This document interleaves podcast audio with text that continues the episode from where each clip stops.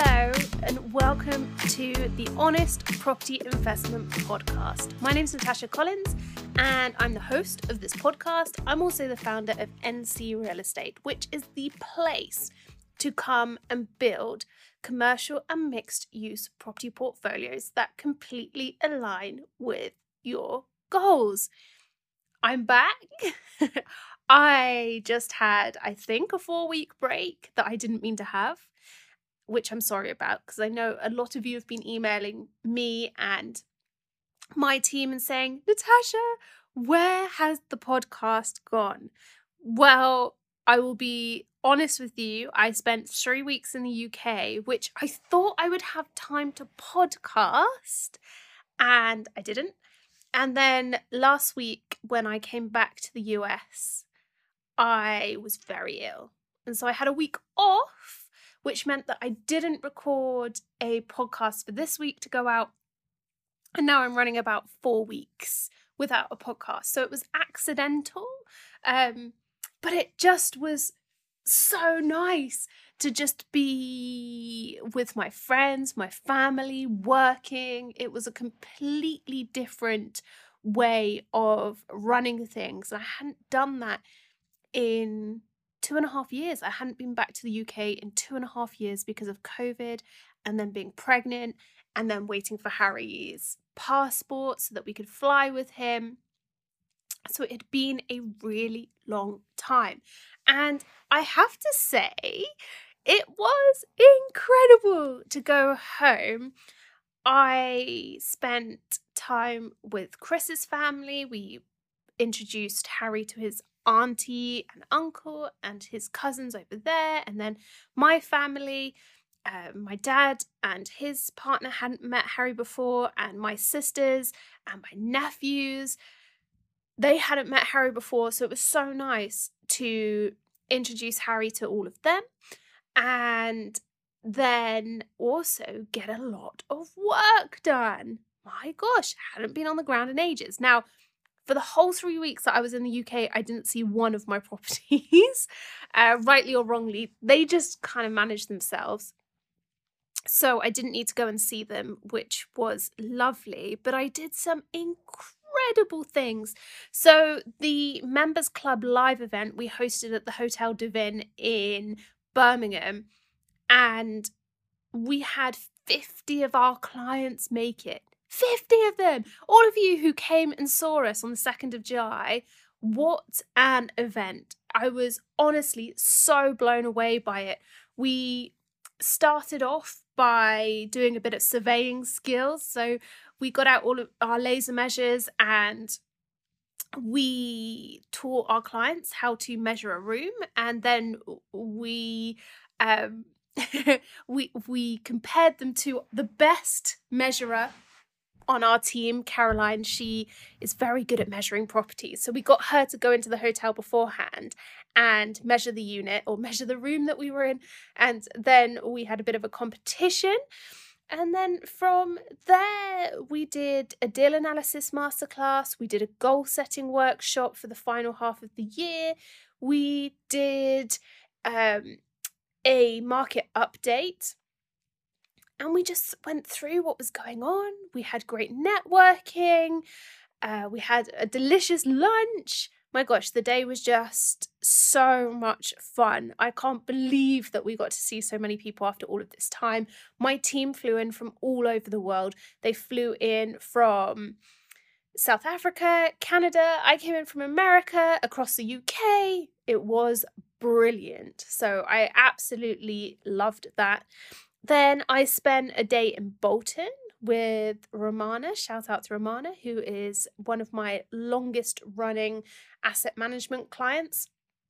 And we went through all of her portfolio and her development uh, property and looking at the development sites which she's going to be doing residential developments on. Also, having a look at some of the potential things in her pipeline. And then we went down to Penzance and Helston to see Caroline and Paul. Well, didn't see Paul in Helston, but we saw um, his property, which I'm going to talk you through in a bit because it was a unicorn deal. And I want to talk to you about it because all the time I say, no, I don't always do unicorn deals, but actually that was a unicorn deal. So I'm going to talk you through how that worked. Um, went down to see Caroline's properties in Penzance. We did some measuring up of the of the building. We had a look at where the tenants were coming in. We spoke to the tenants about their service charges. So a lot of on the ground management that you don't need to do all the time. But if you were down there looking at the property, and I wanted to look at this property because it's a beast of a property, huge, three retail units. Um, and two offices above, but we're splitting up the offices. They've been they're let on a total rent roll of about seventy thousand pounds it's going to go up actually. Um, but it's a fantastic building and I needed to see it because it's also really weirdly shaped. And seeing as I talk to Caroline about that every week, I wanted to go and have a look at what was going on in that property.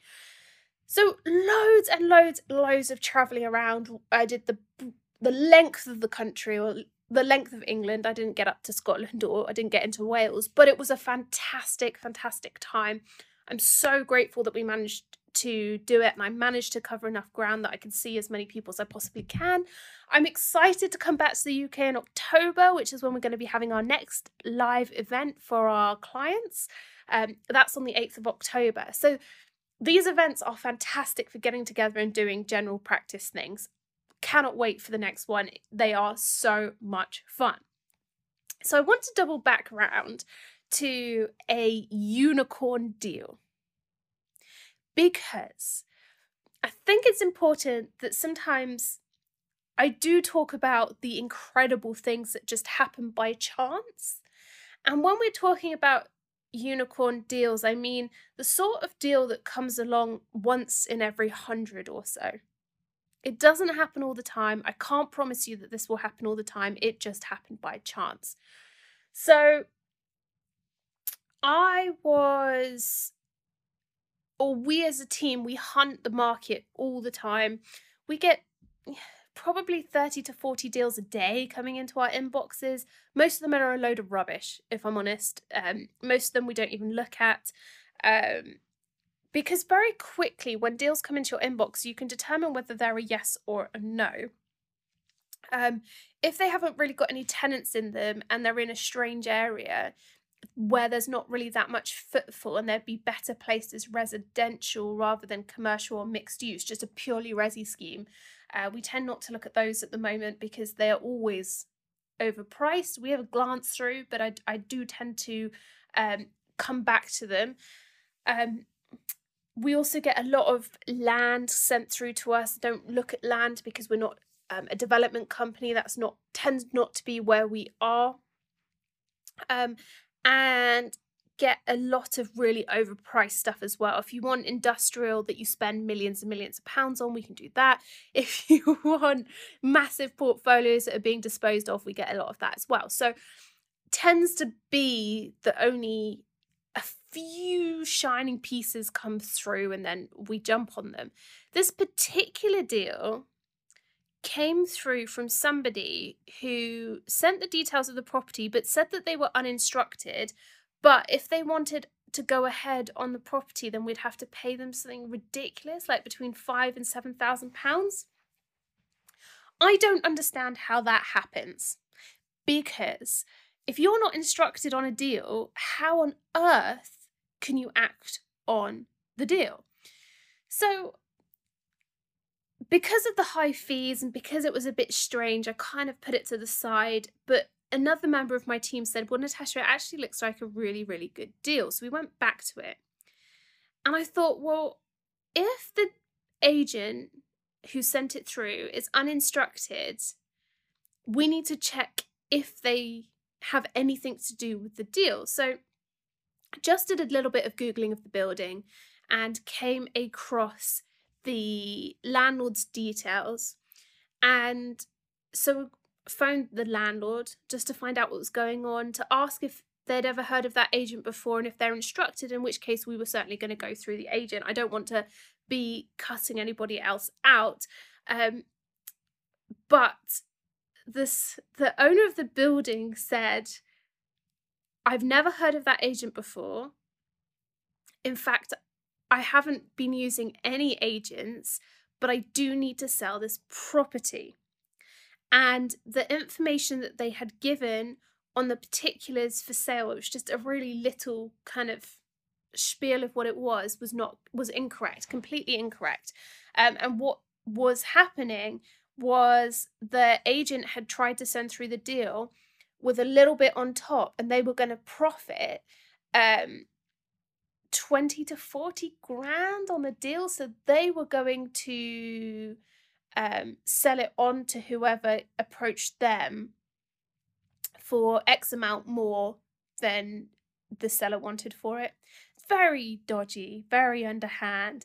Um, I wouldn't normally go behind an agent, but in this situation, it really didn't read correctly. It wasn't a regulated agent, it was just kind of one of those send arounds. So I just was, we were intrigued to find out more. Talking to the seller, he needed to sell his property within two weeks. And the reason being is there'd been a family tragedy uh, about 12 weeks before. And the seller had been planning to put this property on auction so that he could sell it and buy another property. But the family tragedy had happened and he had basically just not done anything about the property that he needed to sell. And the property that he was buying, he'd already exchanged on. So he was now on a deadline to complete on the property that he exchanged on and kind of come up for air after this tragedy and thought, oh my gosh, I'm either going to lose the deposit on this property I'm going to exchange on, or I'm going to have to find someone to buy this property for me really, really quickly. So I assume that how the other agent had got got wind of this is because word travels quickly. But how I don't know because we know a lot of the agents in the local area and they hadn't heard that this property was on the market. But okay. So then I spoke to the seller and asked him what he wanted for it and did a bit of due diligence myself. So I knew that this property was probably worth between 310 and 340 based upon the fact that there were three studio apartments in here and there is one commercial unit. Now I didn't know the ins and outs of the property, but I knew roughly what was going on in the local market because I found all the comps for it. So the seller came back to me and said he wanted 240 for it in cash and that he knew that that was cheap but that was the amount roughly that he needed in order to be able to complete on the property that he was buying. And i said to him okay well I will give you 230 for it because i knew that one of my clients had 230 in cash in the bank and would be able to do it. So within two actually it turned out to be two and a half weeks from start to finish we purchased or I purchased this property for our client. I agreed a sale and a lease back because the seller still wanted to be in the building. Um, he wanted to rent the ground floor retail unit, and we agreed a market rent of £7,800 per annum. The property also came with three studio apartments um, rented out at three £530 per calendar month, £520 per calendar month, and £520 per calendar month. So, all in all, this property was making an income of £2,220 per calendar month. Plus, there was going to be a new lease in there uh, on the commercial unit, and I agreed a three month rent deposit on the commercial lease. The commercial lease was also going to be for repairing and insuring by way of service charge. So we had to get that lease drawn up because it was a sale and lease back. We got that done. Um, and then the reason we were able to do it within two and a half weeks is because we got an indemnity uh, insurance on the searches that the seller's solicitor had already done in preparation for auction three months ago. Right, so that was one of the things that we had to bypass this, the searches because um, we didn't have time to do that. So, all in all, we ended up because we could move quickly buying a property for £230,000 that when I looked into it in more detail and I put the seven and a half, £7,800 per calendar, no, per annum from the commercial tenant at a 9% cap rate and the 18,840 from the residential tenants at a 7% cap rate and then discounted it for the fact that we could have a void period, the total market value of this property comes to circa £340,000. So that's £110,000 made just for being able to act quickly. Okay, this doesn't happen all the time. Trust me, it's not very often you come across a distressed seller and a seller in that situation where they just needed to move really, really quickly and they wanted to take um, anybody who had the cash, they just wanted to sell it and they were in the position to move. This is not normal that you come across it, but my gosh, when these deals and opportunities come up, it is absolutely imperative that you move quickly on them. I had to work weekends. I was working late nights just to get in contact with the seller whenever I could to make sure that he felt comfortable that we actually were going to buy the property. And we didn't see the property until two days after it completed. And we went in there, and the tenant, the commercial tenant, is a graffiti artist, and he had done up all the studios and the internals um, as a graffiti artist would, but it's gorgeous. It is in a town called Helston in Cornwall. It's very much a local market town rather than a tourist town, but uh, there's a lot of good uh, shops there. Next door is a Superdrug The other side is the uh, estate agents who actually manage this place now. The residential, they manage this place um, on a residential basis. It's a brilliant deal. Now, the key takeaways that I want you to listen to from here, because everybody that I've told about this deal is like, yes, I want one of those. I want one of those. I want one of those. Yeah, of course. If we had enough of these for everybody, amazing, fantastic but it's not that often that you come across them. And what you have to be prepared to do when you're looking at properties is to be investigative. You want to think, what can I do with this property and what am I not seeing and who do I need to get in contact with to find out? Here, it was really dodgy what the agent had sent round. It did not look right at all. But the property looked like a good property in an area that we'd already been researching in. And so we made inquiries. You can Google properties just to see who's there. You can do as much research, phone local agents, inquire about. That's how you're going to find the best deals. And again, we have so many deals coming into our inbox on a daily basis. And this was one that caught our eye and we acted on. And you can do that too. But you have to be prepared to sift through loads and loads and loads and loads of deals before you get to the one where you think, brilliant. And actually, I would probably buy deals that you're sifting through that maybe aren't as good as this. You don't need this, you don't need it to be this good. I mean, this property ultimately will allow for all of the cash to come out plus an extra twelve and a half thousand pounds. It's not normal in this market. So you want to use your money wisely and not always be waiting for these unicorns.